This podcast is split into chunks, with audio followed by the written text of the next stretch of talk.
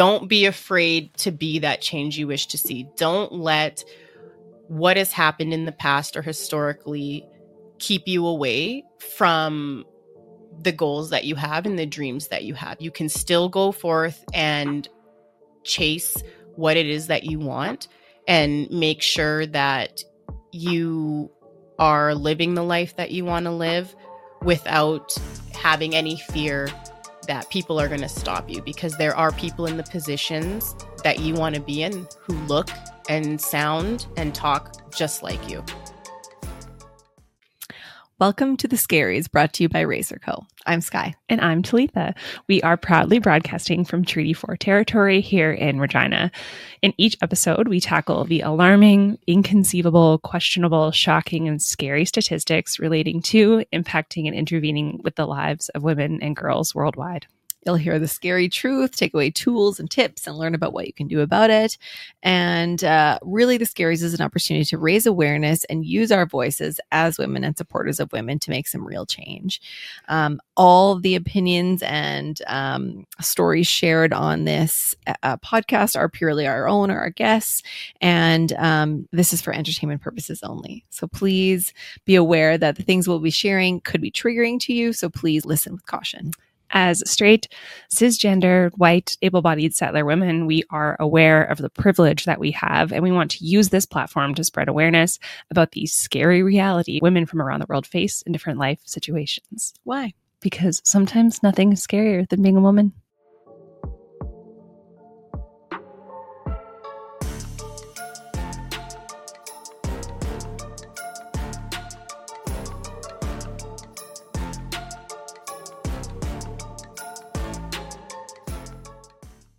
Good day to you all. Um, so I don't know about you, but I'm freezing and where we are, it's like minus a million and we had a It's- really mild Christmas. So it's, It's, like, like, oh. it's actually minus 40. And so, like, if you're in the States or anywhere else in the world, minus 40 is minus 40. yeah, It's like, minus it is- 40. It is chilly. That's why we're so, that's what, hence the outfits here. But uh, we have some exciting, uh, exciting, really exciting topic to chat about today. Mhm. And it's um, something I think you'll all be very entertained by. But and to kick us off on that note, um, I heard a very interesting factoid Okay. recently about, or specifically for the Swifties out there. I know there are many. I do not identify as a Swifty, but there are many I'm like a there. Swifty adjacent, I would Yeah. say. Like, I'm like, I can, I respect. I'm not like a diehard, like, gonna go to like every Eras tour that ever Yeah, existed. Like, I yeah. ha- happily watch the movie though. Oh yeah, and Yeah. I'm like, I would, I like, I like Taylor Swift. I Mhm. think she's cool, and like, I like would like.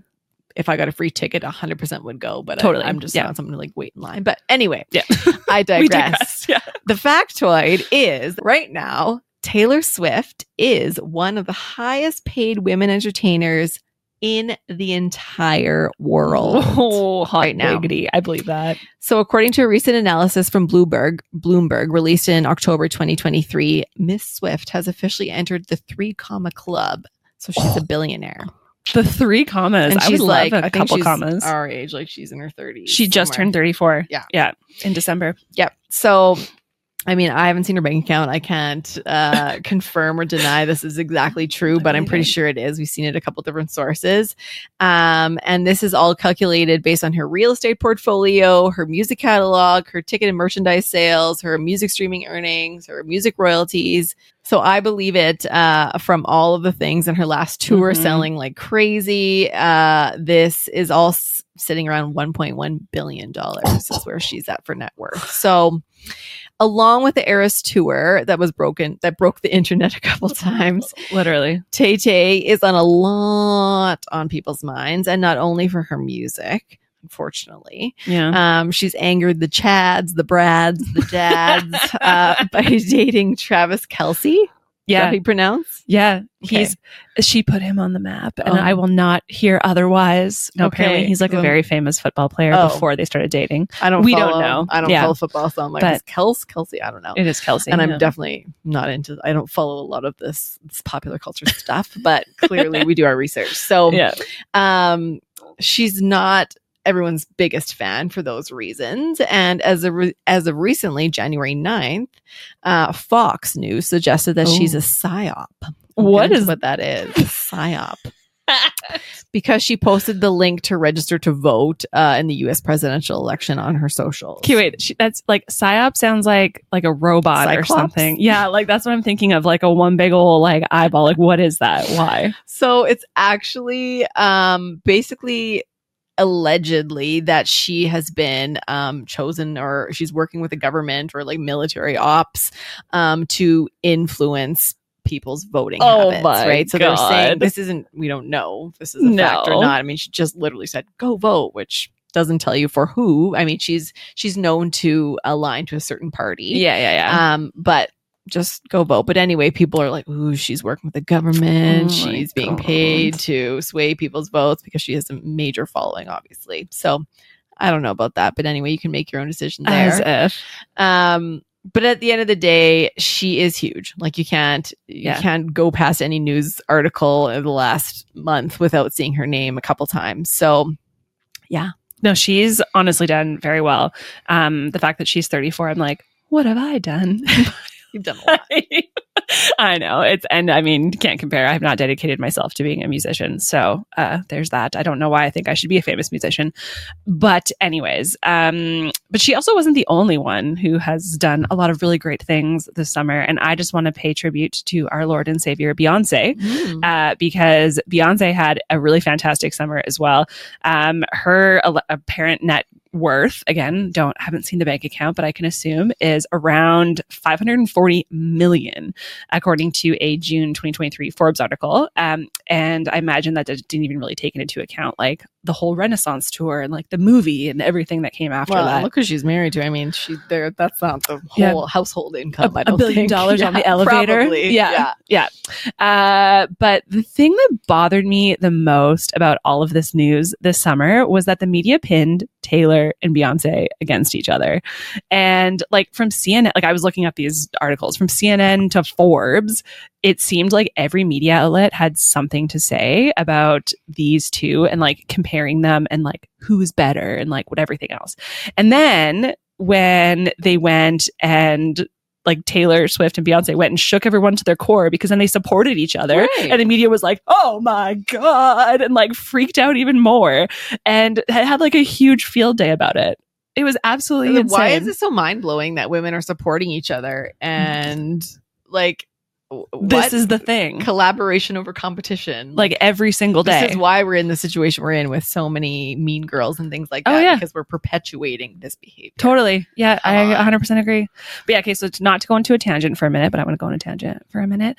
Um, this is just a tale as old as time. Like when multiple women are in positions of power or fame or notoriety or like have sway over something, it seems like this narrative bubbles up that women can there can only be one like you Mhm. have to compete against each other so for instance like from tv shows like bridgerton and movies like mean girls i Mhm. mean that's a great movie um, but they reinforce the idea that there's typically only one woman who gets the guy, and there's one who can rule the school, and there's one who's considered the best. Like there can only be one.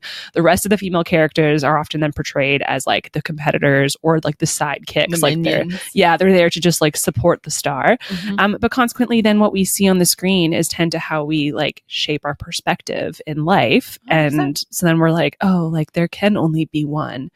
Um, but for Taylor and Beyonce, these two literally could not be further apart in terms of like artists. Like if you different in like different genres, everything different- like i some research i saw said you know like and i don't know this i wouldn't say like i stand behind this 100% but like taylor represents like white feminism and like has like a very specific you know like she goes to like the down home like country girl kind of thing whereas beyonce represents like black feminism and like black mm-hmm. power and like all these other things like the black experience and like it's just it's so different, different target audiences altogether, and they're different Yeah. ages and just like everything Yeah, but anyways, they are still compared, and I literally this is which is what we I just hate tearing down other women just to build another one up.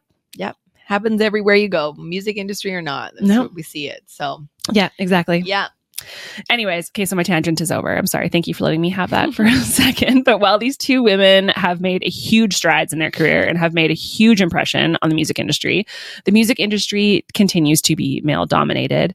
Uh, so to the average listener, this may not seem to be the case because I think that like everywhere you hear a lot of women on the radio and that sort of thing. However, when you look at the data, which we will do for you today, you'll see that women are seriously being left out of the equation across the industry. And I mean, it's no secret that women face everywhere in every industry, like underrepresentation everywhere we go when we compare to male and male counterparts. But this is huge, specifically in the music industry, and even more so in the last couple of years, which is even more rare. We're seeing typically some growth in in Mhm. industries and male dominant industries, but not not here. Not in this one. Yeah, no, totally. So for this episode, we're going to be referencing the Annenberg report a lot. So I think that first we'll just define what that is, um, just so that you understand what we're talking about. So as the world's leading think tank studying diversity and inclusion in the entertainment industry specifically, the Annenberg Inclusion Initiative, based out of the University of Southern California, publishes data-driven and theory-based research to offer targeted insight and solutions that tackle inequality in the media. So, like, honestly, couldn't have asked for a better Oh yeah, like exactly what Yeah. everything we'll be referencing it a lot. a lot. Yeah. it has everything that we needed. These reports are considered the go to for these studies. So, we'll be diving deeper into a few different iterations of the study. There's been a few over the years. So, the amount of top selling women artists in the US actually increased in 2022, but hmm. the proportion of women songwriters making any commercial impact is still very dismal. According to the Annenberg report, while the amount of women represented in Billboard's year end Hot 100 chart, which tallies the most kind of m- most commercially successful songs of the year, uh, that number jumped 28.7% last year to a total of 30%. So, like, that's actually a very significant jump Yeah. but only 14% of songwriters represented on the chart were women and a slight decrease from the 2021 statistic which uh, which was uh, 14.3%. So the 30% representation, however, marks a new high for the amount of female artists on the year-end chart over the last decade. But the statistics for female songwriters and producers have largely stayed the same over the last 10 years. Of the 200, I know you're like, mm, great. Um, of the 232 producers represented on the year end chart, only 3.4% were women, and one producer was non binary. Wow. Yeah. Since 2012, the beginning of the reporting period for the Annenberg report, so they didn't have obviously reports before then, the amount of female songwriters represented in the Billboard year end chart has never been higher than 14.4%. And that was in 2019. Hmm. Mhm. The peak amount of female producers represented on the chart also came in 2019 when 5% of producers on the year end list were women. I can't, like, what was That's happening in 2019? I know. I know. I can't what even- was happening. Who, I, this feels like so long ago. but don't- producers, I mean, I don't know if I know can name any producers. No, but I mean, like, that was also when the song, like, that was also when the songs are- yeah, true. only 30%, but still, yeah. So the Annenberg report suggests that while gains made for female artists represented in the charts are promising, which is good, women behind the scenes still face major barriers to inclusion. It suggests that women are stereotyped in terms of the types of songs and genres they can create and the roles that they can play. They are sexualized and their talents and experiences are discounted. Mhm. great news. Uh, and the, that the programs that support women to build experience in music may be vital to increasing the participation and success of women in the industry which yes 100% we need more support for sure. For women songwriters and producers the needle has not moved very far uh, for the last decade. In particular women of color are virtually shut out of producing the most popular songs each year. Yeah we know where talented we know there are talented women from all backgrounds who are not getting access opportunity or credit for the mm-hmm. work in this arena. Also and sorry sort of a, a side note but can you guess what were the top two most valuable things for women either trying to get into the music industry or stay in the music industry like that were noted in this report? The top two things. To help them stay. yeah to help them like succeed Connections. literally networking and mentorship There you go. And those are the exact same things that we discussed in the entre- entrepreneurship episode and what we do at Raise Her. So, anyways, Right. over over to you. So these are discouraging to say the Mhm. least. Um, for many women artists out there, like to think about things going declining and really not moving the last 10 years it's pretty hard to it's Yeah. a hard pill to swallow. So even those though who are starting out knowing the statistics of male versus female artists is it's it's a letdown. And i mean but at least you know there's lots of room for improvement. So Yeah. if you're ready to make some change this is the place to do it. Um, and there are a lot a lot a lot of powerful women artists right now that are slowly paving the way for the newcomers out there so Yeah. um, you know, if you're looking for some strong female role models, there they are there. There may not be that many, but they are dynamos out there. So you, you have some hope. there is a little bit of hope. Yeah, Yeah. exactly. In addition to being underrepresented and underrecognized, women in the music industry face barriers of advancement because of their gender. In that same Annenberg report, 39% of the respondents reported being stereotyped or sexualized by their male, male coworkers. Of 75 respondents who worked in the studio, 39% reported being objectified. Mm. Mhm. 25% were the only woman in the room, and 28% were dismissed. So, like, ideas being dismissed, Mm. or like, yeah, lot of different things. A 2020 study released by Annenberg surveyed 401 women creatives and found that 64% named sexual harassment and objectification as a major challenge women face in the industry. Wow. 64%, which means like obviously like people are seeing it and experiencing it and everything. I believe it. Like, uh, especially after our Christmas holiday Yeah. song episode about just how much the music industry is based on objectification and what you look like Mhm. and sex selling. And that's kind of what it's built on. Totally. seems. Yeah. So it's like, and I think it's obviously just perpetuated then as well. Yeah. So the inaugural Women in the Mix study, which presents the results from a survey designed to examine the socioeconomic landscape of women and non-binary people working in music industry across the United States. So again, like a very perfect study for us to look at. Surveyed 1,600 women and non-binary people to identify tre- trends in their shared experiences. And the study demonstrated the prevalence of discrimination in the industry as 77% of respondents said they were treated differently because of their gender. Wow. Yep and 56% believed their employment in music was affected by their gender. Wow. In 2024. Yeah. Like, this is this is the stuff you go back to when people say there's no gender inequality Yeah. today. This is the this is the studies that you hand over. Yeah. Wow. just just send them uh, a DM them our episode and that Yeah, would be great. Yeah. So not only are women in the music industry underrepresented, they're also underpaid. Shocker. Mm, good. Statistics published by Music Business Worldwide shed some light on the matter of the pay gap in the music industry, where in the United Kingdom, the statistics show that women artists under Universal, Sony, and Warner's UK companies make almost 30% less money than their male artists within the same companies. Oh my god. 30%. And with an average of making 70 cents to every dollar that a male makes. So That's wow. way lower than like what just the average regular old, you know, pay like, gap is. right. And yeah. j- overarching it across all the industries. Yeah. That's, yeah, like almost, almost half, really. Yeah. That's Ugh. not good.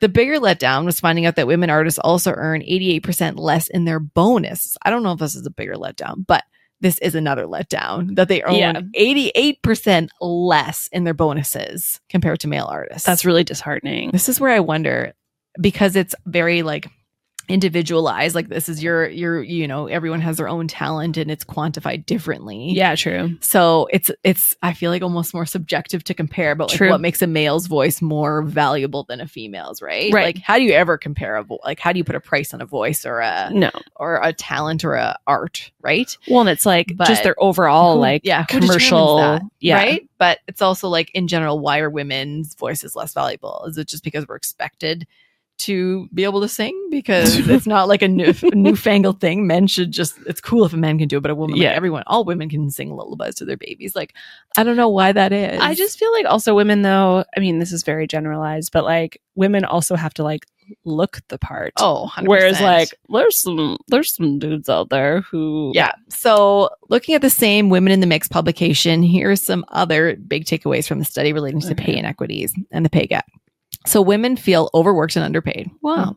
57% of them uh, have two or more jobs. Oh God. 24% are working between 40 to 51 hours per week, and an additional 28% are working over 50 hours a week. So they're working their butts off. They're working several jobs just to make ends meet. And they're like Still. seemingly famous and celebrities, but still having to work several jobs. yeah. Wow. Yeah.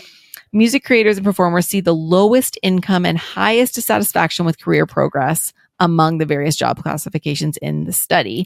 And of the respondents that identified as music creators and performers, 48.6%, almost half, said that they made less than $40,000 per year. How are you even living on that? Like, I mean, in this economy, that's, that percentage is roughly 15% higher than within the entire respondent pool. oh God. And approximately 57% of music creators felt that they should be further along in their careers compared to those working in music education, about 48.5%, or the event, tour, production, and management promotion um, businesses, or the music business in general, and the music and media technology. So there's so many different Like sectors, sectors, within yeah. the music industry. But yeah, that one ar- area is just Booming. not creators specifically, where really Yeah. that's like the nuts and bolts of Yeah. success of a song is the creators. I totally. believe. Yeah. Um, so non-binary respondents also face heightened levels of adversity where they uh, are less satisfied than respondents who identified as women by a 16% margin. oh. They were twice as likely to make less than 40% p- per year and felt less comfortable in the workplace by a margin of almost 18%. And this is a common theme we're saying in pretty much every episode we have Mhm. when we look at the intersectionalities of people and gender expression. And every time it's like exponentially higher for people of different genders than male or female. Yeah. Yeah. So, yeah. Yeah. And the, the data and the statistics like very clearly show that women have a harder time. Oh, yeah. breaking into the music industry and are you know are paid less than men and are provided less opportunities for recognition and advancement those bonuses that you talked about and not only that but women in the music industry often face more severe gender-based discrimination because of the prevalence of relationship relationship based hiring so like if you know somebody Mhm. the gender stereotypes and the practice of underpaying exper- inexperienced artists or like i would say arguably also like inexperienced kind of like anybody which is the uh like the interns of the world and all that kind of stuff. Um, so the music industry has traditionally relied on informal hiring procedures based largely on personal relationships, and it can be quite difficult for outsiders to get their foot in the door. And one kind of anecdotal story is one woman, jazz musician, reported that people would often hire their male friends over equally or more skilled women. So just like Just because it's fun. They're Makes bro. a fun place to work. Yeah. Yeah. their bro will be there, but yeah, not someone who can Mhm. actually like do the job effectively. The Annenberg data show that men are disproportionately placed in positions of power in the industry and they hire men at a disproportionate rate. This boys club, quote unquote, mentally fosters this chronic underrepresentation of women in music. And I think that mean again, that's like across all sectors, yeah. but I think probably very still very prevalent and encouraged in the music industry. Well, on top of that, women in the music industry also battle the stereotypes, the common stereotypes that were unconscious biases and microaggressions that are often used as gender discrimination. Um, women in music report being given work that is rooted in gender roles, such as Mhm. the cliche of women possessing good communication and people skills, and men traditionally being seen as the decision makers and the assertive ones. Um, and additionally, women are often forced to work in uncomfortable or hostile work environments, as 39% of, an, of Annenberg respondents were sexualized, objectified, or stereotyped at work.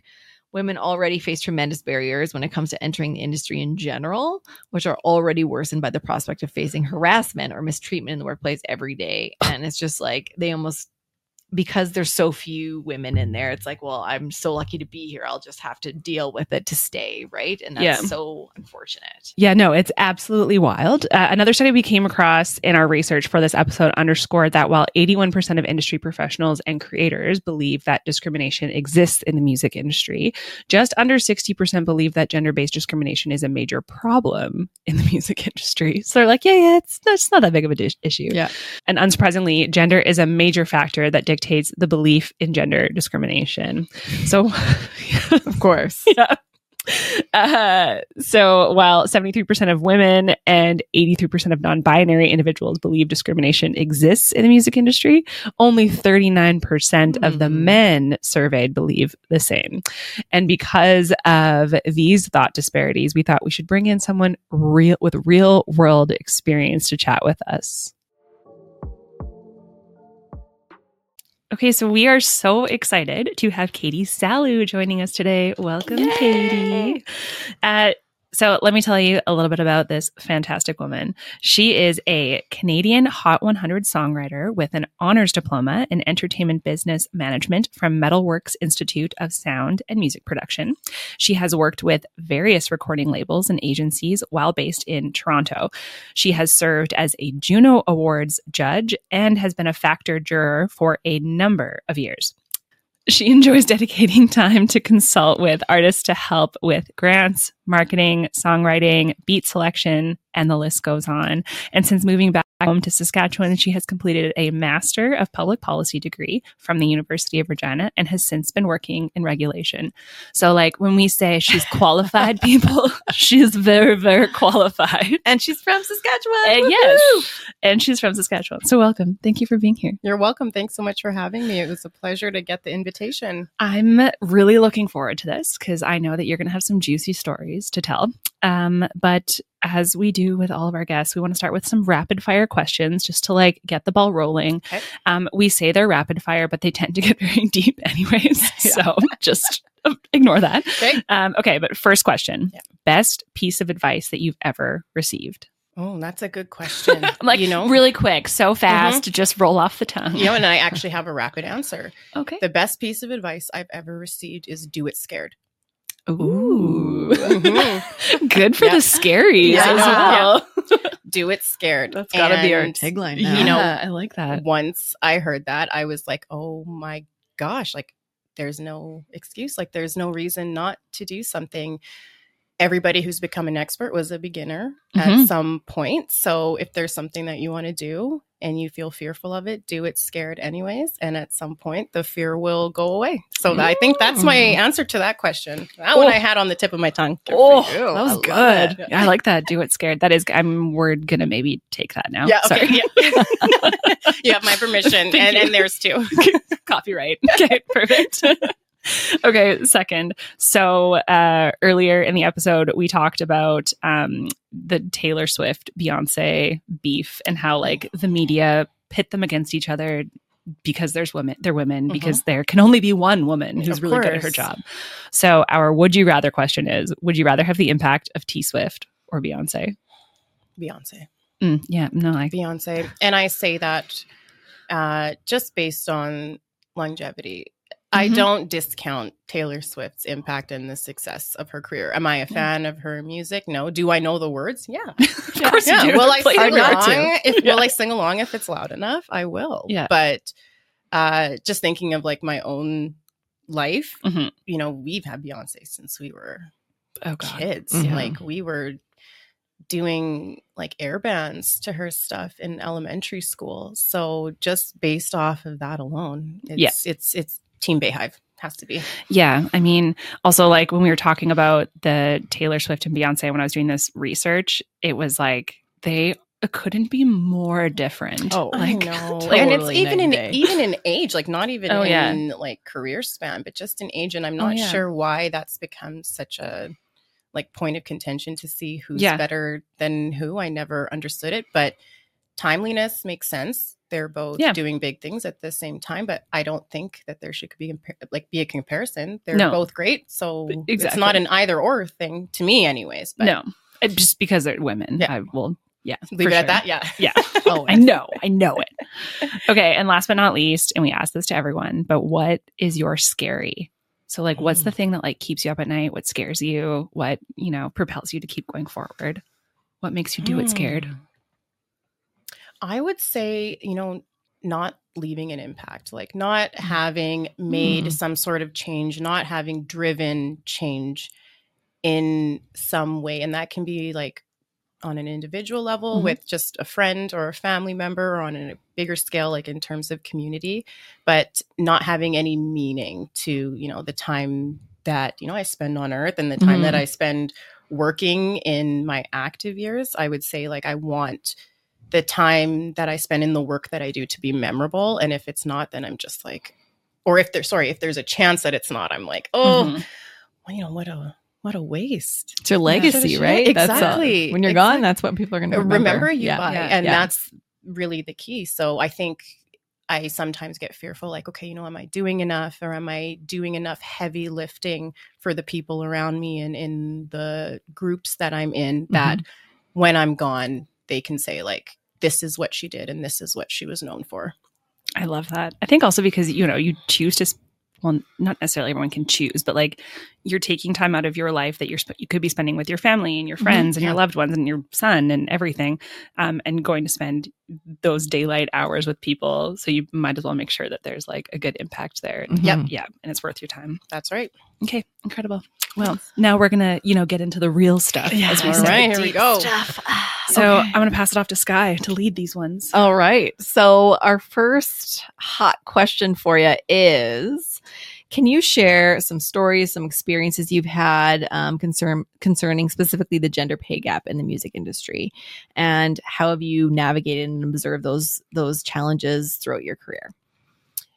Yeah, so we were talking about this, you know, a little bit earlier. Um, and just PSA before anybody comes into the comments and comes looking for me. Okay, these are my own personal experiences, and Yeah. please don't extrapolate this to you know uh, a wider uh, audience or you know industry setting. But um, the music industry is an industry just like every other, and also they call it you know the music business. It is a Mhm. business just like every other business. That being said, the same issues that plague every other business that lead us to conversations like this plague the music industry. The same kind of social faux pas exist in the music industry that exist everywhere else. Don't talk about your salary.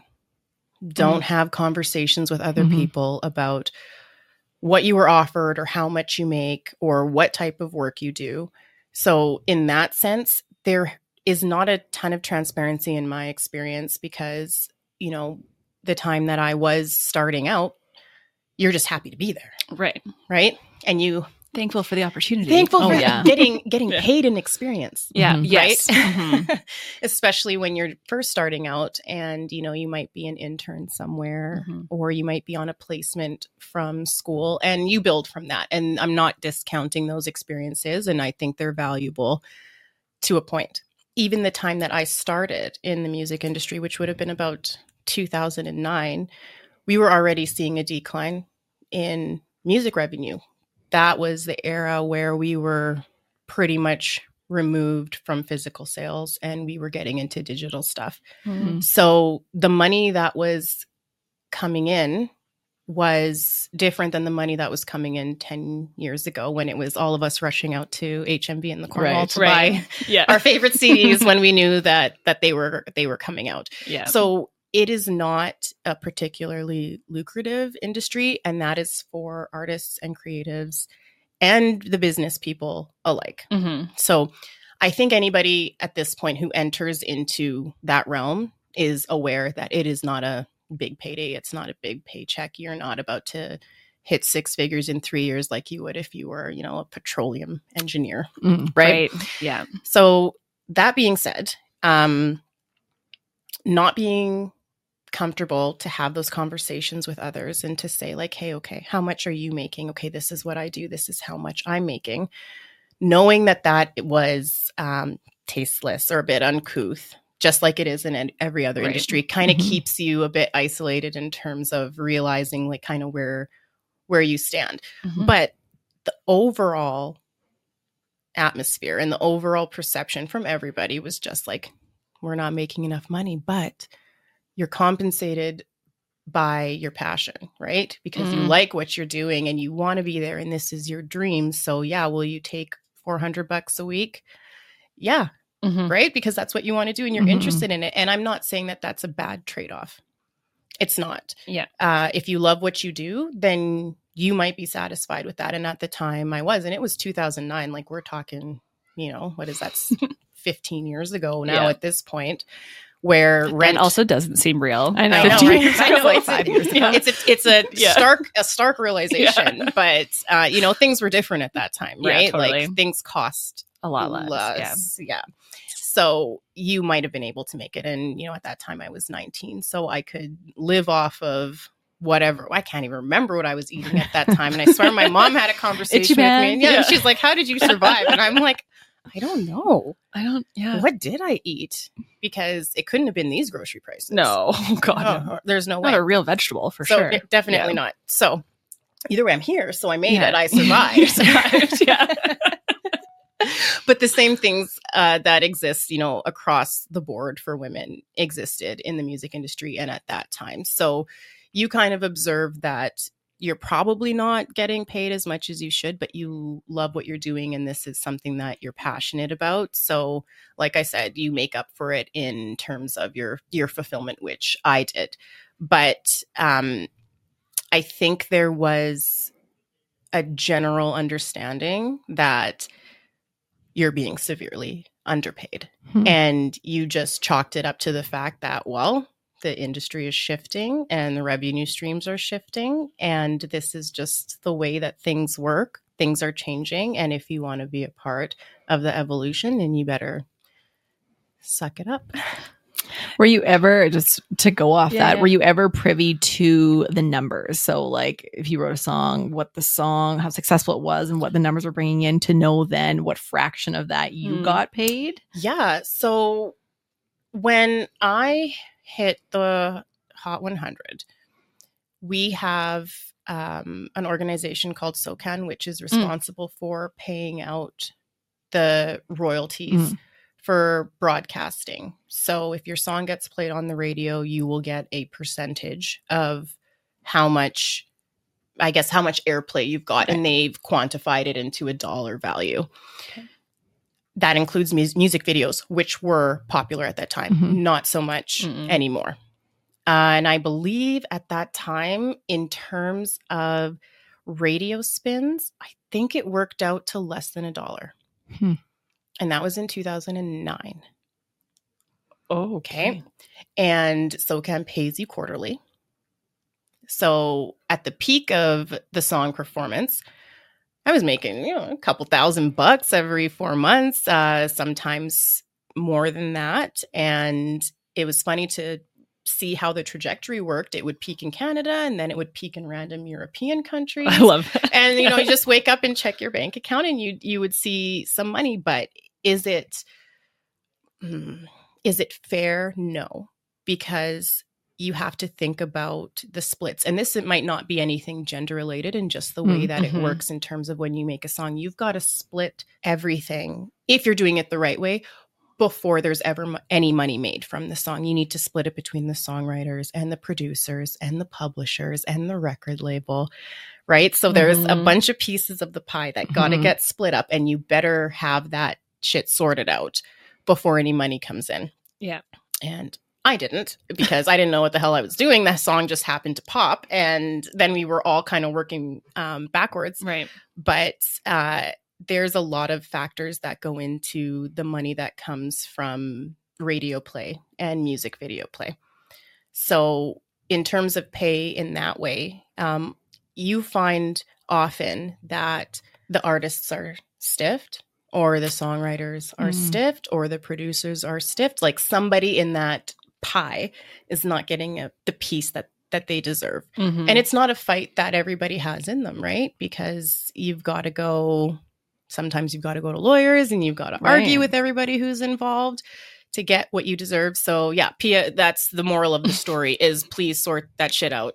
And is that for every song you do? Yeah. Like every time there's a different song, you have to go Mhm. through a contract of. Um, Ugh. you know what? I wouldn't, I can't say that it would necessarily be um, a contract for each song, but there is an agreement. Mm.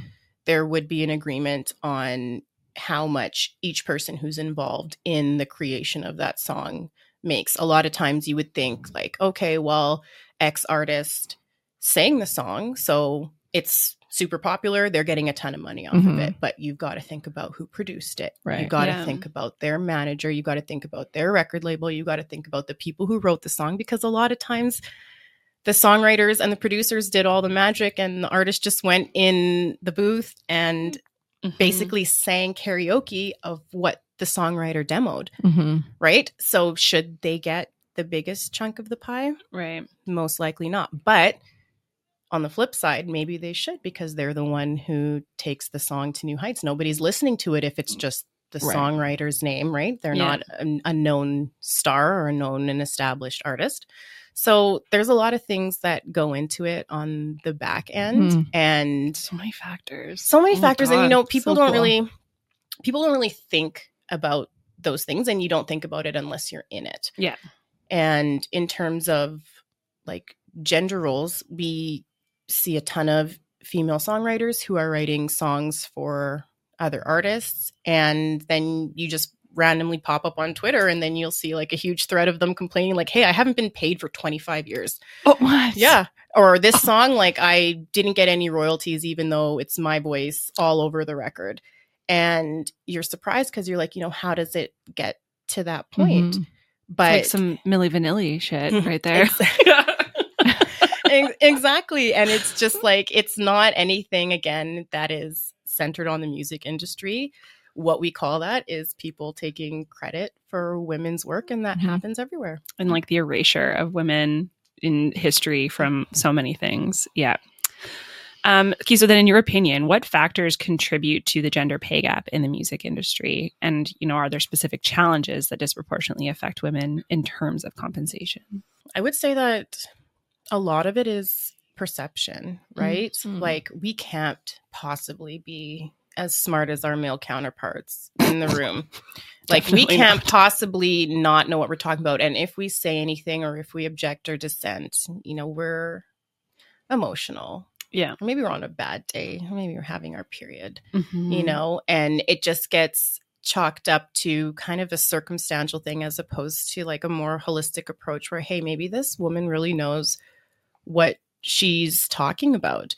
And you kind of get boxed into certain roles that are like expected of you. At the end of the day, when it comes to decision making, I'll preface this by saying it's changing slowly, and I've seen that. Mhm. But traditionally, the power players and the decision makers are men, Mm-hmm. even if they're dealing with an all female roster or everybody that reports to them is female. The people who are still in the positions of power are men. And, you know, having a ton of women work for you might feel like, you know, something to stroke your ego or something to flex for you, or you've got Yeah. a bunch of girls who you can tell what to do. Um, it comes down to just perception of women and our abilities and our capabilities, actually, is probably a better word. And when you don't fully believe or trust in the talent that your team has or in the contributions that they make and the reasons behind it, whether that's someone's smart enough or they're educated enough or maybe they just have the know-how from, you know, life experience, they tend to get overlooked and their contributions tend to get overlooked. And that takes you to a place where you have all of these great ideas, but somebody either takes them and runs with them or they just get dismissed because of your position or because Mhm. of the fact that you're a woman and they don't really feel impressed by you thinking outside of the box. They kind of just want you to to stay in your lane and in your designated role and that's Hmm. kind of the challenge that, you know, I experienced. Okay, I'm dying to know because you've like it's been a little bit like generalized. Mhm. Was there specifically you talked about like maybe because you're like on your period or maybe because you get like was there a situation where you did get like you know traditionally woman emotional and then they like there was it just felt different from how maybe a man would be treated in that situation Yeah, I mean, well, all the time. And I wouldn't say that it's like necessarily being emotional. It's just more of like, you know, a personality thing. yeah Just as women, when you are, you know, outspoken and you're assertive, off rip, hmm oh my God, you're aggressive and, you know, she's bitchy. Yeah. and you better be careful and she's a little bit crazy but when you see that with your male counterparts it's oh my god he's a shark You Yeah. know, he's great at what he does Mhm. and there's just again it's a difference in terms of like perception Yeah. where you know even we we see it kind of normalized even in entertainment where you've got that angry boss in a movie who's smashing a computer and throwing their cell phone at a wall because they got a bad call or a deal didn't go through Yeah. and god forbid that that is a woman then everything's falling apart and she's probably not a good fit and she's probably not a team player and she's got you know probably emotional regulation issues Mhm. and it's all about like that that kind of dichotomy of who's allowed to act like what and when and what those actions mean Mhm. in terms of personal experience, I know I mentioned this to you earlier, and it wasn't necessarily about um, any sort of emotional aspect, but you know, I had been hired to do A and R work, so this is not an entry level thing. And about four months into, Sorry, can you define A&R? sorry, yes, artist and representative. So it's essentially um, going out and finding new talent. Cool. So back in the day, Very cool. Yeah. back in the day, this would be people who go to open mics, Mhm. Mhm. Mhm. you know, or people who go to concerts and watch for the openers to look and see, like, hey, okay, this is somebody who's talented. They could do something for us. And you are basically scouting the scene for people who you could develop. Okay. Okay, very cool. Not anymore. Now you A&Rs are on the internet. Yes. And actually, to be honest- TikTok and YouTube and yeah. A&Rs are virtually obsolete at this point because people are getting famous on their own. So Mhm. and then the labels are coming to them after they've hit, you know, 2 million views or a song has gone viral. So that role kind of diminished Mhm. with the advent of social media. Mhm. Right. Uh, But at that time, I had been in that role for about, I would say, four months. And, you know, I had some feedback where they were like, my boss, who was the founder of the music label that I was working with at the time, and he just said, you know, I would like that you have coffee on my desk when I come in in the morning. Mm. Oh, and if any, if at any time I was going to get emotional, it would have been that time. And thankfully, that was email correspondence. So he was not in my face. I would be like, is this real? LOL. Hee hee, tee hee, me too. I would like for you to give me coffee. Wait, actually, honestly, looking back now, it pisses me off. You know, and when you're in, 100%. when you're in the thick of it and you're that young and you're just green and you're hungry, and Yeah. you know, you have a kind of fire in your belly to to do shit. Um, you kind of brush it off, and then maybe you just say like, "Yeah, you know what? I'll suck it up and I'll do it," because you want to level up. You know, Mhm. you you Mhm. want to elevate. But I remember how mad it made me Mm-hmm. because I was like, okay, hang on, I'm not your receptionist, I'm not your executive assistant. Why the hell would I prep your office for you and have coffee going for you and put a coffee fresh on your desk? like, that is not what I'm interested in at all. And I was one of two women in the office. Mm. And I was the newest. One of you has to the do time. it. Exactly. And I was like, so first of all, all you have is a Keurig. Go get it yourself. Like, Right. I don't know what to tell you. Like, it's not like wow. I have It to takes grab it. me the same amount of steps as it would take, take you. you. So, and you can do it how you like. And you can, based on your appetite for that day, pick the flavor of K cup that you want, you know, and then I don't have to get shit on because I gave you hazelnut right. and you fucking wanted butterscotch, right. right? Like you could just do it yourself and, and everybody would be happy. Right. Don't piss me off with this. Yeah. But Don't waste I- my time. yeah. And I Yeah. remember thinking at the time, like, this is stupid, but I sucked it up and I did. Mhm. it. Would I do that now? Oh, no, no, no. And if you wanted to see um, emotional dysregulation, mm-hmm. ask me that on Monday. Mm-hmm. Ask Katie to Ask get you a coffee. you- ask me to prep your coffee in your office on Monday. You know what? I've done some inner work. I might just do it now. You're like, I've done some self reflection. and I might just do it now because I don't need to rebel against anything, like everything Yeah. that you know pisses me off. I've learned about response Right. and reaction, but at that time, it was very rooted in in a, a very subtle form of sexism, and I caught it at the time. But of course, I wanted to be successful, so I was Mhm. just like, okay, sure. Keurig it is, even though like this wasn't in my job description when I signed up, and there was actually a whole separate role for that that they chose not to hire and just thought, oh, Hmm. well, Katie can just absorb Just do it the all. EA just do it all. So, Mhm. you know, I was um, valued enough that they expanded my role, but Mm, they right. expanded it into um, relatively low level aspects that I was not really prepared for. right. And that you didn't sign up for. And you probably I didn't, didn't get wanna do it. for either. No, Yeah. No. I didn't want to do it. Yeah. And had you have given me some sort of like performance supplement for your coffees, I might have done it with a better attitude. Right.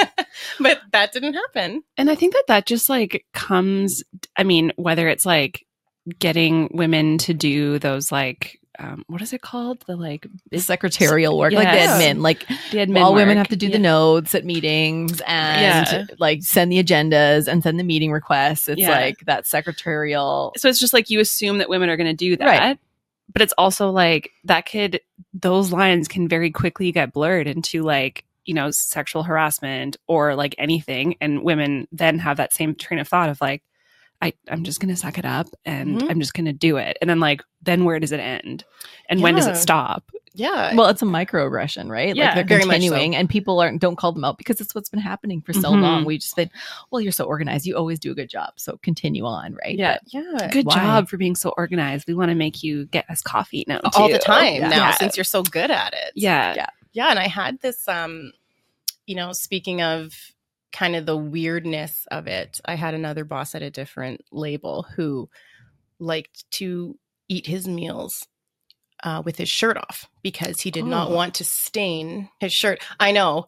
And like again, now that I look back at it, when I'm like 20 year old me, I'm like, girl, Mm. stand up. We're all just taking a stand up. Yeah. Stand up. Yeah. Get out. Stand up, please. Yeah. Uh, but you know, when then he would want to eat without his shirt because he didn't want to stain the nice dress shirt that he was wearing. Get a bib. Yeah. man. It's like, Like a a- napkin. For- like all of our toddlers. Yeah. yeah. Preferably a silicone one that Right. you can the just rinse in the just sink. rinse it Yeah. and it's per- you can throw it in the dishwasher. It even great. it even catches what Yeah. misses your mouth. Yeah. It's built in to do everything. Probably even better than removing your shirt, honestly. But then he would, you know, have me order lunch for him again. Not something I signed up for, but have me order lunch or go get lunch. Uh, which at that point, you know, I was just happy to get outside and get a little bit of a break. And sometimes my lunch was included, so Yeah. it That's was fine. But then I'd have to give it to him in his office with his shirt off. And I'm like, I don't, I don't know if this is really um, a core memory No. that I want to have. no. You know, and I, I can see it in in my head now, and I need a moment because Yeah, I bet. she's gonna just have just a really Yeah, big gulp of I wine. think- yeah, I think that's Um, the last sip. one big gulp of wine and then uh and then she will be able to continue on because that is absolutely outrageous and i mean I, I know that you're not alone in that and i know that again as you've said like the music industry is not alone in that Yeah. either um but i think that there's there's created this like beautiful sheen and like facade around it that people are like i just want to break in i just Oh, want to yeah. get into I'll it do and so i'll do anything and Yep. it ch- turns into that anything can be costly. Mhm. yeah Okay, so you mentioned in the music industry, as in many industries, you don't really know what other people are making. It's not something you talk about. Mhm. So, has there ever been a situation where you did know that a male counterpart was making more than you, or maybe a male was just treated clearly in a similar role, was treated differently? And how did you navigate that? Mhm. So not necessarily that I knew someone was making more than me, because like I said, that was pretty hush hush. And I I'm also just a very private person myself. I wanted to get in, do my thing, and get out. And I never really got to a point with coworkers that I ever felt comfortable because I knew that that was just kind of a social faux pas that Mhm. it's not really uh, something that is encouraging. You never know how the other person's going to respond if you were to just say, "Hey, how much do you make?" Oh yeah, Yeah. totally. you know how much do you make per year um however that being said i definitely had instances where i knew that i was not only doing more but more capable Hmm. of people who were making more money than me Ugh.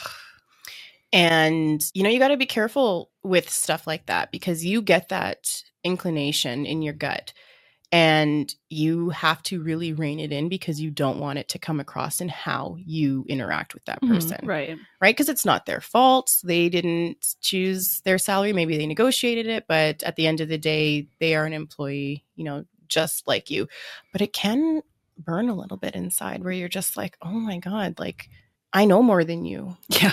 And I could do what you do better than you. But, you know, I'm confined to my role and I'm confined to my pay grade. And what ends up happening, at least in my case, is that it just gets internalized and you metabolize it to work harder and think that if you just do better and do more, then you can get yourself into that position. But that's not always the case. And is that typically with men that you saw that with, or was that just with like people had the right connections? Or yeah, of course, Yeah. connections, you know, Yeah. connections definitely play a big role.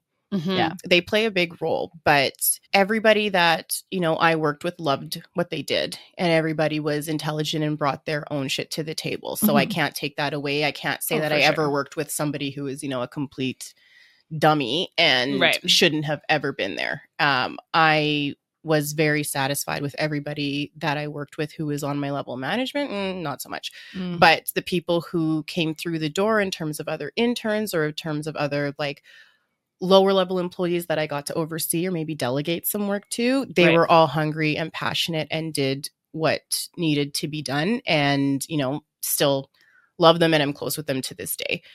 But when it comes to knowing what other people's roles are and what they do and what they're capable of, there were plenty of instances where not only me, but other female coworkers were just like, you know, that should be me. Mhm. And why isn't it?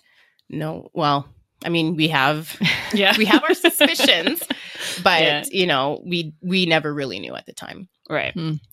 I'm really curious. So we've like obviously talked a lot about the pay gap and like pay equity and all Yeah. that sort of thing. Um, and earlier we had shared like a lot of stats just like on kind of all the different inequities that exist for women, not just in pay realm, um, but like in all aspects of like how many songwriters, like the per- small percentage of Yeah. songwriters and the small percentage of producers and like all that kind of stuff. And I'm just wondering what has been your experience with like those kind of like overall discrepancies that exist. So like not just fully solely focused on pay, but like where you saw people being treated differently based on how they presented their gender. So at that time, it wasn't as prevalent as it is now for people to be as free and as confident to be who they are Mhm. wherever they may land on the spectrum. Mhm. I'm not saying it wasn't welcome because it was, but it just wasn't the way that it is today and it should have been. Right. But a lot of times like I said, we would see women including myself in any sort of project or in any sort of endeavor that we were taking on, whether that's setting up a tour or doing a music video shoot, where you would see the women get delegated to traditionally female roles. And I'm not saying that in the sense that like it's a terrible thing to, you No, know, go and yeah. get coffee or it's a terrible thing to order lunch and have it set up for everybody. But if there's a difference between that and, you know, being behind the camera and help helping, you know, Mhm. position, you know, backup dancers and kind of the meat and potatoes of the actual Yeah. project, you can definitely see it in Mhm. terms of those types of roles. Women at the time that I was around, uh, we often not complained, but we made comments to each other Right. about how men would kind of reduce or minimize our contributions or minimize um, our availability to work to give us tasks that were like relatively menial Mm-hmm, mm-hmm.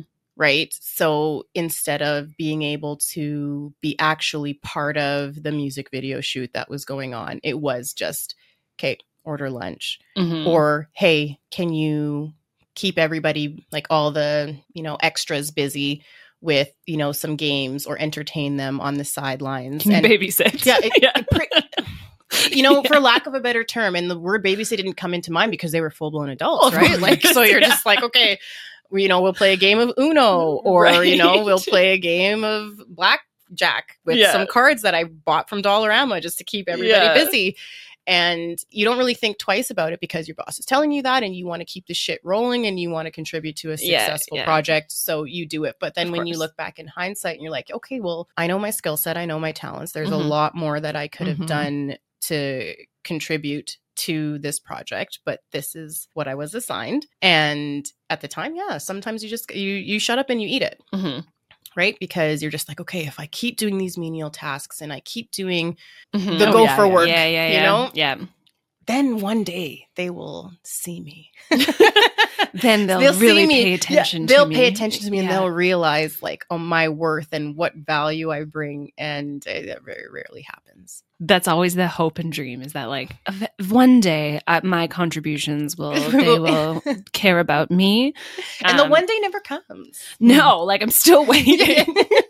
We're getting closer to like have the Yeah. tools and the confidence to say something about Yeah. it and address those things. Yeah. But it's Well, yeah, slow but I think yeah. like something again, like the music industry, though, and I mean, I've never been a part of it, and I can't actually comment on like being in it. But I imagine that the feeling is like, well, you're just lucky to be here. oh yeah. so sure. like, Oh, shut yeah. up and Mhm. zip your mouth, and There's like, a million other yous. exactly, yeah, Oh, there's a million other young kids who are dying to intern at Universal, who are dying to intern at Sony, 100%. Yeah. And that was kind of like the like the underlying feeling that Mhm. everybody had was that like well i'm happy to be here and i'm just so stoked and i'm you know one in a thousand of how many ever kids applied for this internship and i Yeah. should just be grateful and this could Right. potentially launch me into fucking stardom yeah. if I use this Keurig machine enough. and you'll never use it enough. It will die before you do. Yeah.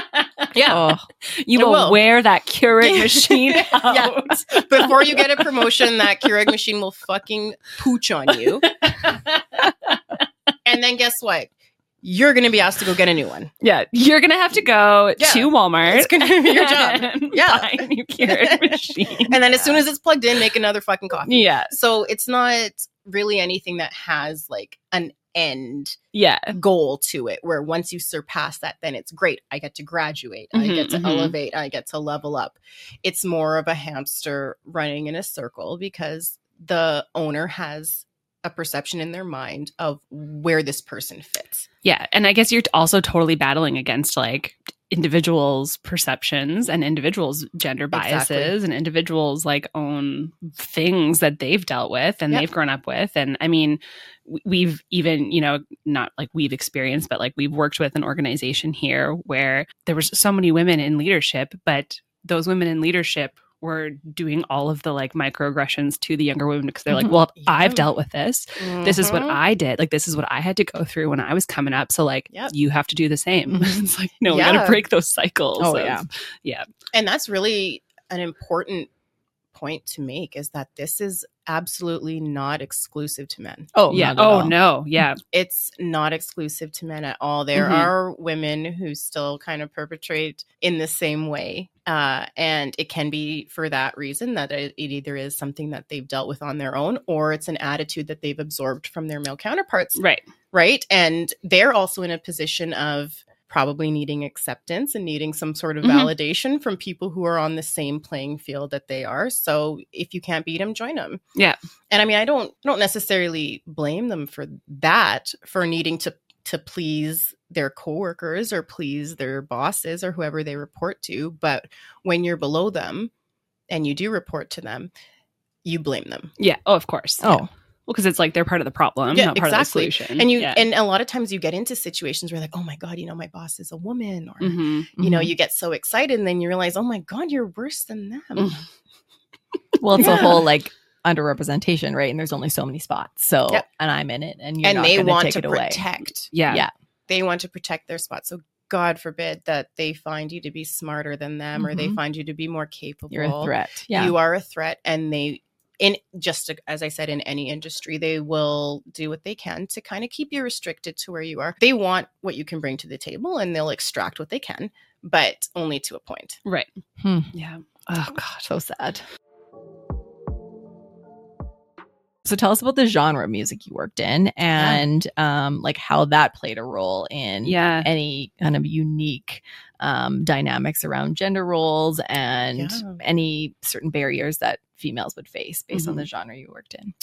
Yeah, so I worked predominantly in hip hop, R and B, urban music, and it is still my favorite. That is still where I wanted to be, and I look back and I don't regret it. But there were definitely instances where I was just like, "Oh my god, there! It's because I'm a woman," and there is still like an additional layer to this because I'll just grab my glass for this. As you guys can see, I am black. Okay, I am mm, black. Okay. So that adds a particular layer of complexity mm-hmm. to the dynamics and the type of interactions that I had with people. The labels that I worked with that represented hip hop artists and rap artists and R&B artists, uh, any ar- artists in the urban genre. Mhm. Most labels, and I almost want to say all, but I'll just say most to be safe for now. So, like I said, no one comes for us in the comments. These are our own stories Okay, and opinions. These are my own personal experiences Yeah. um, regardless of it being like you know predominantly black genre the executives and the decision makers were still white men Hmm. and that presented a bit of a challenge to me because i was you know i had all these ideas and i knew about about the background and the foundation and Mhm. the history of this type of music and i was just like well why are we doing this or that doesn't make sense or hey maybe that shouldn't be Mhm. in our video treatment we shouldn't have that in the music video like these are not things that you know either the collective black culture would appreciate and those Mhm. conversations usually went over people's head and that's okay because again this is canada and we're much different in terms of demographics and you know cultural depth than our american counterparts Right. but in terms of experiences i remember being at you know a video shoot and i was walking around basically rallying the makeup artists because it was time for them to do makeup for the extras who were going to be part of the video and i was stopped by a member of the artist team and a member of the management team who just looked at me and assumed i was a video girl and Mm. I was like, I mean, kind of a compliment. You're like, I mean, yeah, obviously. I was like, kind of a compliment, but also like, go to hell. Yeah. I'm here running this shit. yeah. I'm, I'm, your boss, man. Yeah, I'm Yeah. here telling you guys what to do. I'm here telling the person who's telling you what to do, what to do. Yeah. Right. And at the time, I remember being like, okay, well, you know, maybe it's a compliment. But then now, obviously, like 16 years later, I'm looking back and I'm like, oh my God, that is so insulting, right? Where they just saw me walking around. Yeah, did I look good? Maybe I did. maybe I did. But the just general assumption when they saw me was like, oh, okay, like, you know, you're here to dance around Mhm. in the video. And I was trying to give instructions in terms of placement and I was trying to give instructions in terms of timing. Like, okay, you guys are going to go on in 40 minutes. We can do a dress rehearsal with a CD player where we'll just play the song for you and you guys can practice. And they weren't hearing it because they didn't see me or understand that I could possibly be Wow. somebody who was putting together the video shoot Mhm. Mhm. they just saw me and they were like, okay, yeah, you're just one of the girls who's Um, dancing in there. And, God. you know, that's part of it too, right? Like there's just perception, and that perception of you will influence how you are treated, right. how people respond to you, and how they engage with you. If they look at you and they, in their mind, they see, you know, a CEO or they see an executive director or they see a manager, or they see a, you know, the head of a board, they will approach you in that way and they will speak to you in that way Mhm. if you fit the image in their mind of what that looks like. Right. And if you don't, and if they think, you know, you're just a video girl or you're just the receptionist or you are just somebody kind of on a, a lower level, then you'll feel that in the way that they talk to you. Mhm. And that was one instance, that particular video where I was just like, oh my goodness, like, I don't know if this is ever going to get better. Like, does that mean I should, you know, stop doing my makeup when I go out? Does that mean I should stop doing my hair? What do I have to change about me Right. so that when people see me, they have a different interpretation of the role that I play? And I don't think that that is a safe or healthy way for No. any woman to feel you should be able to show up who as who you really are Totally. Yeah. and be respected for the work that you do. But again, like I said, it's just a different ball game when not only are you working in the music industry, but you're working in kind of the urban genre where there are distinct lines between how men are treated and how women are treated. Okay, so you obviously mentioned that you started in this industry very young. You were 19. Um, and I'm just curious about like how did the fact that you were a young black young, hot, I'm going to say hot woman. Um, you know, I mean, and that's very objectifying, but like you are nice to look at. Um, but how did that influence your success in this industry? Because obviously, apart from being nice to look at. You have a very, very gigantic brain and you're very capable of so many things. And so, like, what was that like knowing that you're so capable, but also having the way that you look impact how you move through it? So, I will say that just like with all of us, yeah, how we appear is the first impression, right? Like you're you only get one chance to make a first impression. And sometimes how you look precedes everything else that there is about you. In these spaces, especially when, you know, you're working in like urban genres where there is a distinct level of objectification, whether or not it's for entertainment purposes, is regardless. Mm-hmm. Um, I found that there was a lot of assumption that it was either brains or good looks. It could never be both. Mm. It could never be both. And once people realized that I looked the way that I looked, but I also knew what I knew, something had to be stifled because it could only be one. and what had to be stifled was the easiest thing. And that would have been what I knew and what I could do because that's what they could control. You can't control how I dress. You can't control how I do my makeup. You can't control how mm-hmm. I do mm-hmm. my hair. That's me at my house before I get into your building. Mm-hmm.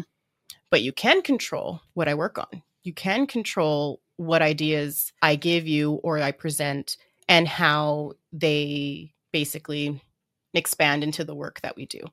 You can take my ideas and you can run with them, or you can just shut them down and tell me, "Hey, no, that sucks," even though in your mind you know that they're mm-hmm. they're really fucking good. Uh, so in that sense, um, there was definitely a lot of surprise where and I I say this based on the fact that I'm also a black woman. It was very surprising for people to be like, "Oh my god, okay, not only does she look this way, but she's also super educated and she knows what she's talking about and she has good ideas and she's intelligent and she has something to contribute in terms of ideas, it can be overwhelmed because not only is stereotypes, but again, this perceptions that we were talking about that people might have of you before you even walk in a room just based on how you look, they will pick and choose aspects of you that they're willing to accept, and the rest of them they're going to reject. Mm-hmm. Right? Regardless of whether or not they are uh, authentic or like and, based on fact. Yeah, exactly. Yeah. whether or not they're real. Yeah. And, you know, that was something that I had to come to terms with very early on, where I was just like, okay, well, you know, why is no one listening to me? Like, I'm telling them good things, or why did I just have this conversation with my boss? But then when we went to a bigger meeting with everybody, he spit my idea out and didn't give me credit, mm-hmm. saying, like, mm. okay, hey, we have a roster of songwriters on our label and I had presented at one time, like, hey, there's this one song that these songwriters wrote, and I think it should go to Fall Out Boy. This sounds like a song Fall Out Boy should sing. And at the time when I presented to them, they were like, mm, yeah, mm, I don't know.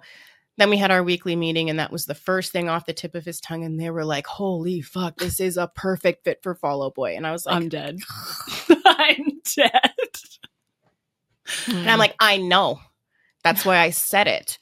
And in my head, there's still a little bit of indication because I'm like, okay, they responded positively to my idea, even though it didn't come directly from me. Mm-hmm. Yeah. But that is not enough to keep you like motivated no. no. to continue giving out your good ideas. Obviously, you want some sort of recognition for of the course. ideas that yeah. that you have. But I had to navigate it in a way where I understood that the way that I looked was not going to be completely accepted with my brain with the things that I knew and the level, the education that I had and the intelligence. And again, it's all very stereotyped too, right? People weren't ready for the combination that I had at the time. And that's okay because, you know, I worked through life and went from here to there and pivoted and then did more school and then got awards and then did more school after that. And then found myself in a place where like I'm given the autonomy to make decisions Mhm. and you know really change the way that things run in a completely different sector.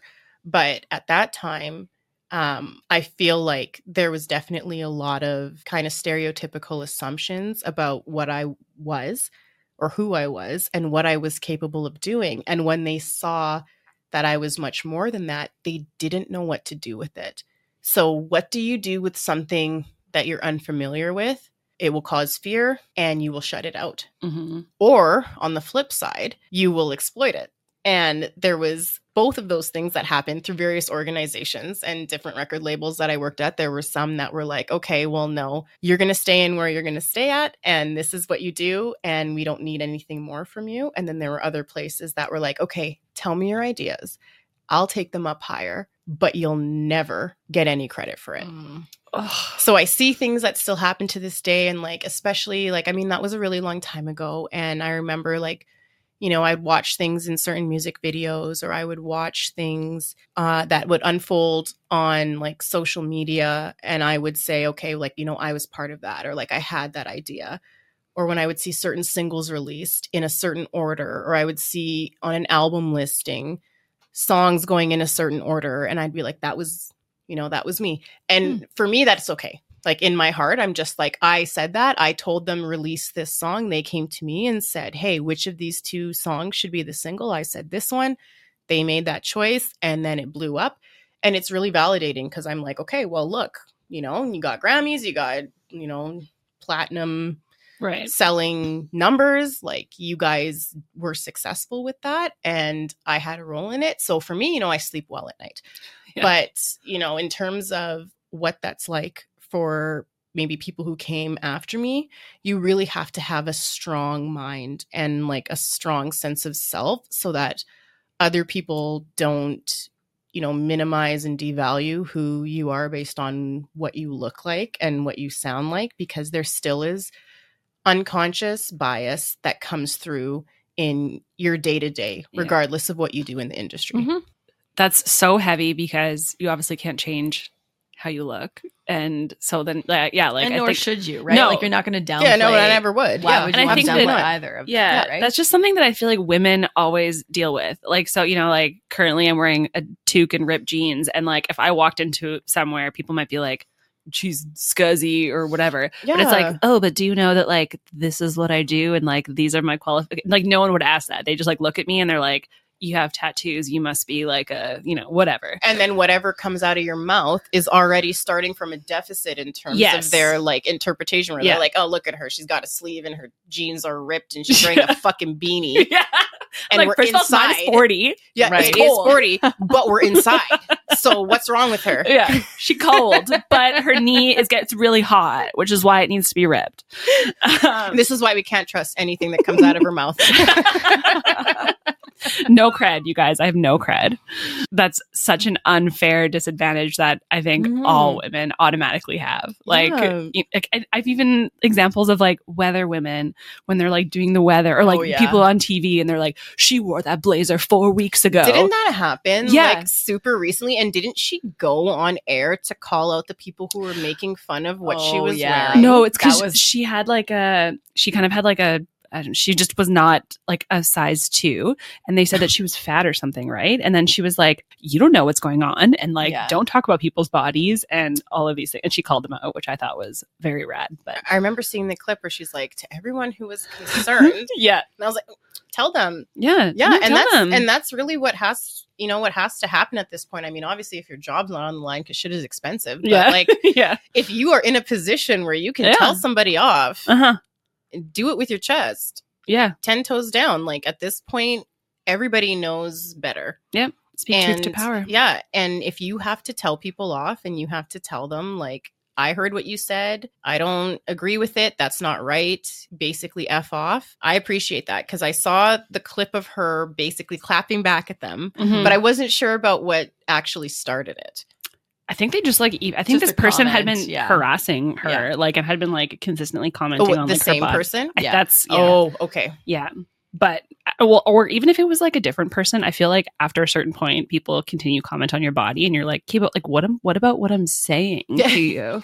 Why are You know, so like, focused it's on not the weather. Who cares? Yeah. What are you wearing? yeah, like and you see that's part of it too because like that is the privilege that men have is like they just show up and mhm. whatever they want to wear and no one gives a shit because men don't give a shit because they probably wear that too and women don't give a shit because we're not fucking thinking about that no, yeah, I want to hear what you have to say. Is it useful? Yes. If it's not, Yeah. change the channel. Yeah. But for women, there's just this unspoken expectation that everything has to be perfect. Every hair better be in place, Mhm. and your outfit better be on point and perfectly flatter your body. And if anything is perceptibly imperfect, it is cause for fucking uproar, and it's fucking tiring. Well, it's like Oh. it can't be too fancy, but it Oh, can't it be can- not fancy Mhm. enough. You can't be trying too hard, but you have to try. Try enough. Like, There's like, just no Barbie. winning. I know. Insert Barbie monologue now. Yeah, we've done the Barbie monologue a few times, and yeah, There's just no winning. no, absolutely not. So, well, as we close here, tell us, um, if you can, if you would, kind of why you moved out of the music scene and to where you are today, and if that had anything to do with the way you were treated, and um, like what your hopes are for the Mhm. music industry and the way it treats women in the future. Yeah, so I'm definitely didn't have enough bad experiences like, oh my God, fuck this. I'm Mhm. out. I enjoyed my time. I know that the work that I did was impactful and I still see it to this day. So I don't ever look back on that time in my life as a as a bad experience or as something that was not enjoyable. I had fun. Were there some questionable moments now that I'm more educated and aware of Mhm. what those dynamics were as an older woman? I can look back and be like, mm, okay, yeah, that was kind of fucked up and probably shouldn't have happened. Um, but in the moment, overall, I had a good experience and I was successful, and I still carry that with me till this day. However, when it comes to pivoting out of the industry, once I realized, like, hey, I have brains bigger than what we can do, what can happen in the music industry. I didn't want to just focus on other people because that's essentially what you're doing Mhm. when you work there. Like, Mhm. when you work in it, you are focused on the artist, you're focused on the person who is supposed to be the star, the person who is supposed to be the celebrity, Right. who you're basically working to propel into stardom. Right. Because once they propel into stardom, it's a return on investment, and then you get the money back that you put Mhm. into them when they were an unknown as an A&R at the open mic Yeah, right? so that's the full cycle. Um, but once I realized, like, hey, I have ideas for other things. I have ideas for stuff that is not music. I have ideas for law. I have ideas for regulation. I have ideas for policy. I pivoted. And that is when I ended up saying, like, hey, let's see what happens if I start applying to some master's programs. And that's what ended up getting me my master's of public policy here back home. And I was so happy because back home accepted me. So I had an excuse to come home and be with Yeah. family, which was very, very timely because six months later, the world shut down. yeah. You're like, okay, thank God. Thank God I wasn't in Ontario yeah, when that happened. So it actually worked out really, really well. Mhm. And now I'm in a position where, you know, I pretty much have flexible, not free, but free within the confines of legislation yeah, to, you know, make changes to regulation and how we regulate members of a certain profession. hmm And I feel like that is super fulfilling as well Mhm. because I get to have ideas and say, hey, this doesn't work. Hey, this does work. What can we do to change this? Or how can we enhance this? And that brings me, you know, a type of fulfillment in terms of my like intellectual capacity where I can say, Mhm. like, hey, I thought about this. Can we do something with my idea? And then I've got uh, a boss that I report directly to, uh, my executive director, hmm who is flexible and progressive and willing to do anything that you know makes our work better right, amazing. And as much as i loved the time that i was in the music industry i'm also very keenly aware of the effect that age will have on you because that's also another fun thing that women get to deal Mhm. with Mhm. when when they're working right Everybody deals with, but only Yeah, women have to pay for that. Yeah. right so as much as like as much fun as it was in in my 20s once i realized like hey not only do i want to make serious money that is not you know 100% contingent on the performance of Yeah. you know music in the world. Uh i also want to be able to drive change with my ideas hmm and use my big brains that are not solely focused on just music but can be extrapolated to other areas. Uh, i ended up in in regulation and it's been a great ride so far. And i've been able to you know make some changes and adapt some new processes into what we do but thankfully in this position all of us are women so Mhm. Mm. I love that. we don't really have much of these same issues that I used to struggle with. And, you know, if you're in a place where, you know, your colleagues and the women who are around you know what's good, you will thrive. hmm And I think we're in a place now where if you act outside of what's expected of you, like if you're still ignorant and you're still acting like an idiot and you're offending everybody and you're just a piece of shit, you're going to get called out on it. Yeah. So it's nice that we have these conversations and that people are aware of what can and can't be said. And if it bothers you that you can't say something, then I hope you are scared and don't say it anyway hmm right? And we're in a position now that these conversations are being had about what is appropriate and what's not.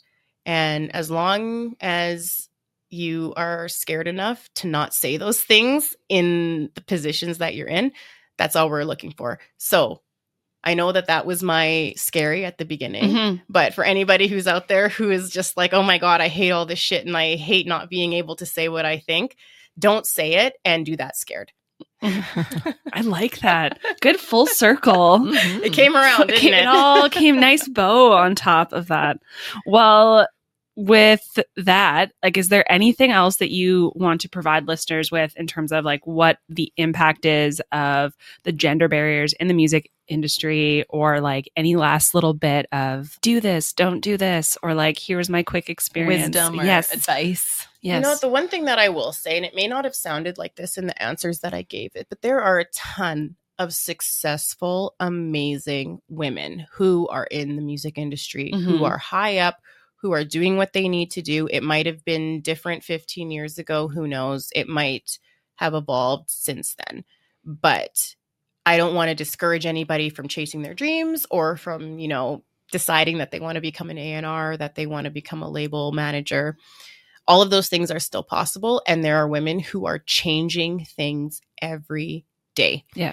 i guess what i want to part with is don't be afraid to be that change you wish to see. Don't let what has happened in the past or historically keep you away from the goals that you have and the dreams that you have. You can still go forth and chase what it is that you want and make sure that you are living the life that you want to live without having any fear that people are going to stop you because there are people in the positions that you want to be in who look and sound and talk just like you. I feel like e- every time we ask this, they like just provide the perfect little like trailer opener. Yeah. Thank you. Oh yes. Thank you for providing us You're with welcome. the intro um, for this episode. Um, and thank you for being here and sharing your wisdom and sharing your stories. And yeah, it was so, I've learned so much. I hate that you had to go through so many things as you did. Uh, but I feel like if anyone were to do it, you were the best person to do it and to like make waves and Oh, hopefully leave an impact. And I think you did leave an impact. For sure. Yeah. And you know what? At the end of the day, like like I said, looking back, are you like, "Oh my god, that's kind of fucked up." Yeah. But in the moment when you're ready to hustle, you'll do what you need to do. And that's what I again want to reiterate is that if you got the hustle in you and you've got that fire, go for it because there are people above you now. Shit has changed. It's not the same that it used to be. And people are around who look like you and are willing to help you move forward. And as long as you have your eye on the prize, use them as inspiration. Mhm. Love it. Love it. Love it. Thank, Thank you, you. Katie. Cheers. Cheers. Ah, I always love when we have Mhm. guests that really are open to sharing their nitty gritty personal stories Totally. and um, just expertise and Katie is so diversified and Oh my God, such she has a so wealth much of knowledge. We actually went to high school with her, so Yeah. we feel pretty lucky. Yeah. Um, but just so eye opening to hear about the music industry. I feel like it's so glamorous and like when you hear Oh, you know yeah. someone who's involved, it's like wow. Um, but obviously there's some raw, Yeah. real, unfortunate things happening all the time. So Yeah. you may be thinking, what are some of the key reasons that women are women aren't paid less than men in the min- music industry? I mean, we talked about the generalized generalized things that we're seeing across all industries, but what are the main reasons? Um, so the gender pay gap in the music industry, as in many, is a complex issue with various contributing factors. So some of the reasons, and I'll just kind of go through the high level. So, occupational segregation, women in the music industry are concentrated in certain roles, such as the marketing, admin, and support roles, which are typically undervalued. Another one is gender stereotypes and bias, which we kind of chatted about already. So, I won't get mm-hmm. too deep into that one. Negotiation challenges. We know that women, confidence and connections are two challenges for women. So, the ability to negotiate those contracts with mm-hmm. ease and confidence is also a struggle to get those higher salaries and portions of the, the mix unequal access to opportunities less women in the in those uh, areas so Mhm. less opportunities to be sponsored and mentored and pulled up into you know the tables that you need to be at uh, for advancement just industry norms and cul- and culture in general there's a lot of discrimination objectification and harassment and that is part ingrained in this Oh, culture yeah. and it's been like that for decades histories um, and so it's hard to break those those cultures and create that Yeah. real change there's also the motherhood penalty that we all know true well and this doesn't uh, this still exists in the music industry as Mhm. well they're not immune to that lack of transparency this is a big one and i think katie mentioned it is just like no one really knows what Yeah. anyone else makes and you don't really share it because you can't put a there's not a range for an artist like it's just it True. is what we we Yeah. tell you based on who you are and your brand Mhm. age and experience discrimination is another one and then of course intersectionality so overall addressing the gender pay gap in the music industry really requires that multifaceted approach as we always know and as we talk about it pretty much in every episode that involves promoting diversity challenging those unconscious Mhm. biases fostering transparency and really implementing the policies that support equal opportunities and fair compensation Yeah, absolutely. So I guess the question is then what is the industry's plan to change the current gender pay gap in the music industry? When looking for a solution, the women in the Spanish music industry surveyed sa- said that the important factors in changing the current situation would be training, transparency of information, and networking.